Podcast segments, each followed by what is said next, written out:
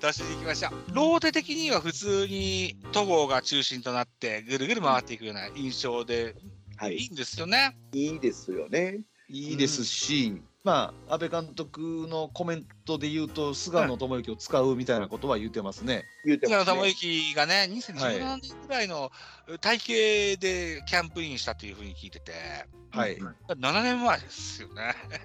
結菅構野細選手はね、毎年このキャンプの時は、むちゃくちゃ今年はいいぞみたいなことそをう言ってますよ ね。うんあでもね、なんだろうな、変な投げ方してた時期もあったじゃないですか、ちょっとややトルありましたトルネードみたいなやつとかはいね、はいはいうんうんでもああいう変な小細工は今してないでしょ、今自然今は普通にやってますね自然体うん、の方がいいでしょ、あの子はね。うんえ僕も菅野はまあまあいい感じでここまで来てるかなと思って見てうんであとそそういうフィジカルですとか、なんでしょうね、あの調子の風を見ながら投げましょうみたいなことも使いながら使っていくんじゃないかなというような、えー巨人ファンのうーん2の方々の声を聞きますけども、うん投げましょうとかしますかね。えやるって言うてますなんかな中なの方は、えっと7人ローテを組みたいそれが理想やみたいに言うてました、ね、 7人、はい、パッと上げれます7人、えー行ってみましょうか行ってみましょうか。じゃあ、田中さん、行ってみましょうか。いや、はいえっと、序列順に行きます。えー、はい戸郷、山崎、伊織、はいえーまあ、グリフィン、メンデス、はいはい。菅野、あ、じゃあ序列ちょっと無視してください、あの赤星。いいよ。うんはいはいはい。えーこれ6で、もう一人行きたいのは、あー京本かな。まあ、西舘でしょ。おお、そうね。そうね。あーちょっとごめんなさい、京本かな、僕は。ああ、はいその7人目か、そこは重要ですね。ううんん。じゃあ、ジャガーさんは西舘がいい。西舘になりそうな気がしますけどね。ドラ1で、で、もう先発で使うぞと明言しましたよ。しましたね。うんうん、であればそうなのかなと。あの、うんそれ予想で言うなら、西舘、又木は双璧ちゃいますな又木も評判ええなと。評価まさたれてそ先うやなと発でしたっけまたでであのね、今のところ先発想定な感じはするあでもね、明言はしてないんで、西舘の方が先発かもしれないですね、やっぱりそう思うと。西舘先発は明言してましたよ明ね。言してましたよね、はいまたきは言うてないんで、確かにそう言われると、あのね、西舘一択かもしれないですね。ただ、またきの体つき、特に尻ですよ。はい、うんあれ見ると先発だなぁとは思うんですよね。うん井川、井川爺ですからね。右側尻ですからね。ただ、今並べた名前にの中に僕は横側入れたいですよ。横からね、これあー見てないんですよね、このほとんど見てないんですよね、このキャンプ中継の中で。あ、そうなのあか。まあ、2軍なんで、その今二軍っすよね。そうですよね。なるほど。どね。あーうんうんまあ、長いシーズンなんで、途中で上がってきてくれてもいいかなとも思うし思いますしね。そうそうそうそうううんんあと、やっぱ気になるのが、やっぱあのすぐ怪我しちゃう体勢なんですよね。うんううんんうんあー以前も少し言いましたけども、大勢先発論っていうのは一個あってもいいのかな と、いまだに思いますけどね。あったあったうんだって平海馬があんだけできたんだったら、大勢は出てきるんじゃないかなと思いますけどね。いや、平平は、ね、いやいや、頑丈ですよ、どう見ても。あまあまあまあのま選手まずはそ。こは言えますよね。ほんでそう、でうんでも平も抑えというか中継ぎ向きやとは思っとるんですよね、僕は。まあ両方できるってことでしょ。はい、うんんなんかそのメジャー志向の加減でそっち行ってるだけで、うん、そうでしょ。はいねえ。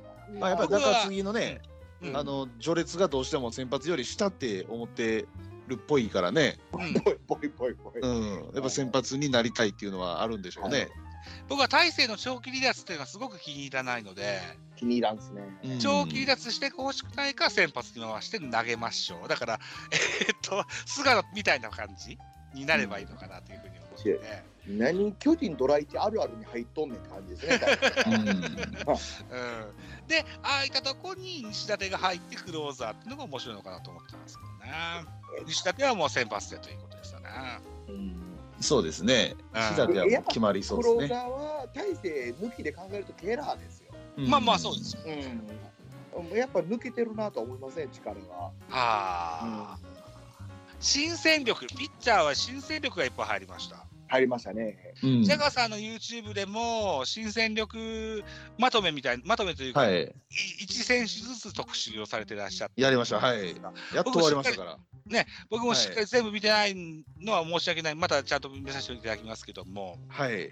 一個一個粒立ててみると、うんいっぱい入った中で、こいつが一番いいんじゃなかろうかっていうの見立てっていうのは、ジャガさんはどのように見られますか、えっと日本人でとあの縛ってもいいですか、えーとだピッチャーで、うん、ピッチャーで、高橋とか近藤とか泉とかうん馬場とかあるじゃないですか。全部やりましたね。ね、その中でですよ、まあはい一軍にも枠がありまして、はい。全員が全員開幕一軍には入れないとは思うんです。はい。うん、その中で、この新戦力には期待したいかなっていう、ジャガさん一押しを教えてもらえませんか。それぞれの選手にうん、期待値と不安材料があるという話をこれ全部してるんですよ。はいはいはいはい例えば泉選手なんかは、はい。はい、まあ、素晴らしいまっすぐを投げれるピッチャーで、えかつ角度のあるまっすぐですけど、えうん。え去年は活躍できていないけど怪我をしているわけではないどっちかというとメンタルメ面ンでタのル的な、うんうんうんみたいな話なんでまず投げれるかどうかをしっかり見見極めなければならないみたいなのが結論なんですよ泉選手の。うんうんまあ、で福岡と東京ではまた違うでしょうしね、はい環境がね。なので当然期待もできるしうんでもその前にまずやるべきことがあるのがこの負けパターンでしっかり活躍しろみたいなところなんそでうですすね。ね、そうですね。チャンスを生かせということですよね。そうですうん、うんなんでそれぞれねこの期待値と役割やってくれそうな場所が違うので。うん、そういう意味でこの誰が一番っていうのがなかなか決めづらいとこですね。なるほどね。あーではですよ、はい。あ逆にこんな言い方してみましょうか。勝ちゲームの7回に流れそうな新戦力って誰がいますかであれば、はい近藤でしょうね。近藤大輔、おーオリックスから来た。はい。このピッチャーはうんあの実績もありますし、まあトミー・ジョン明けのいいタイミングで入ってきてくれたのもありますし、うはんいまはいあはい。まっすぐの強さは半端ないですね。馬場より多分上ですしね。回転数がすごいって言いますね。はい。ねえうん。なので一番まあこの中で期待できるその7回を任せれるのは近藤選手かなと思いますし。うん。まあ、そこに馬場選手が菊池選手とかこの辺りが踏ん張ってくれて、その中での競争で誰がそこを勝ち取るかっていうところが見ものだと思いますね。そこですよね。競争心が煽られますよね。はい、菊池にしても田中にしても、絶ね対、そそううでですすよねね。そうですねうん楽しみにしたいですよね。ね、その辺りのやっぱりこの相乗効果に期待したいですね。うん。面白いですね。ああ、そうですね。タラコさんどう思われますかこの新戦力。ジャガさんの言うたる通りやなって思うんですけど、うんあのまあちゃう意見を言うなら今のあキャンプを見て巨人のユニフォームを着てっていう感想で言うと馬場が新戦力の日本人の一番いいですね。おお、できとしうて、んここまでってことですいかや、近藤はねう、んあのいい悪いというよりもまだこれからかなって感じはするんです。あー調整の仕方として。うん馬場の方が仕上がりが早いなって感じで、なんか腕えらい強く振って、結構変化球低めに集まるんやなっていうのが、去年のユニオン来てからの印象で、うでこれが結構僕は気に入ったんですよ。ん、ババア、うんはい、うんはい、なんか生きてきそうやな、そうなると、馬場は、まあ、開幕一軍もちょっと見えてきたなと思いますし、いい感じで同点、え僅差のビハインドみたいなのを任されて、えー7回に滑り込むかもなっていうのが、今の、ううん馬場の評価ですね。あと近藤とかはうん、まだちょっと分からへんという、僕も近藤いいと思ってるんですけど、ちょっと、うんまあ、うんもうちょっと蓋開けてくれよっていう感じですかね。多分昨日ぐらい投げてましたよ。よね、近藤ね。投げ昨日ってておましたとといだから。はいうんやっぱ特許質はいいなと思いますね。うんなるほど。ううんんまあ、近藤、馬場、この辺ですわね。はい、そうですね。なるほどね。えー、じゃあ、ね、お二人に喋らせておいて、僕が喋らないっていうのもいけないので、お願いしますじゃあ僕、は高橋蓮に期待したい。ここね。うんあの、以前も言ったかもしれないけど、巨人のユニフォーム着て、うんちゃんとしたさアンダースローっていうのは僕はあんま知らないのですから、はい。うんうんまあ、高橋蓮選手にしてみたら、先発もリリーフも両方できるようなタイうプんうん。なんでしょうし、ううんんえーさっきも7人のローテーションピッチャー、はい。名前は上がりませんでしたが、うんまあ、その中にも入ってほしいなとも思いますし、あるいは他球団、セ・リーグの他球団に見ても、そうそうそうそうのピッチャーというのはあんまり知らんあの、そんな多くないじゃないですか。そうですうんね。うんうん目線も変わっていいのかなとも思います。あのうん、非常に貴重な戦力になり得る選手だと思います。なり得ますよ。うんうんうん高橋玲選手。はいうん高橋レイね、あの日本シリーズでやられとるじゃないですか。はいはい。あの時ってシンカーって投げてました投げてたんじゃないかな。投げてたかいや、うん僕シンカーのイメージがあんまなかったんですよ。あ、そうですなか。かって、うんシント打撃かなあそうですねあのうんうんシンカー投げとっておこれはええ球やなっていうのがあったん で、うんもうね、シンカーっていうのもね、あの例えばチェンジアップっていうのか、はいスクリューっていうのか、言い方の一つの違いぐらいなもんかなと思っ違てますう違うまあまあシュート方向力おるんですよ。そうですか。うんはいほんでおこの下投げでシンカーいったらそりゃなかなかの武器やろうと、ああういんう感じでここはちょっと面白い球種やなって見て,、ね見てましたね パ。ワープロではね、シュート回転しながら落ち沈んでいくのが進化っていうそよううなそうそうそうそうそうそうそ区うや分けにななってますけどね。うんえ日本シリーズやったのいつでしたっけ2020、19、20は優勝してるんですけど。安倍晋之助ラストイヤーでしたよね。ですねね。バリバリ進化投げてますようんあ、投げてるか。バリバリ投げてますねあ、そうか。はい普通に持ち球なんですね。その時は投げてたんですけどあその時にね牧田選手ーはいはいはい。そう西武の。西武のね、はい。はいあともう一人西武のアンダースローのピッチャーいるじゃないですか難しい感じ角あそうそうそうそううんあで 3, 三人でねね合宿行ってるんですよはあはあはあアンダースロー合宿だ。あそうあでっすそうたですあった、そんな記事あった。その時 にねあの牧田選手にカーブを習ったんですけどねえーなるほど。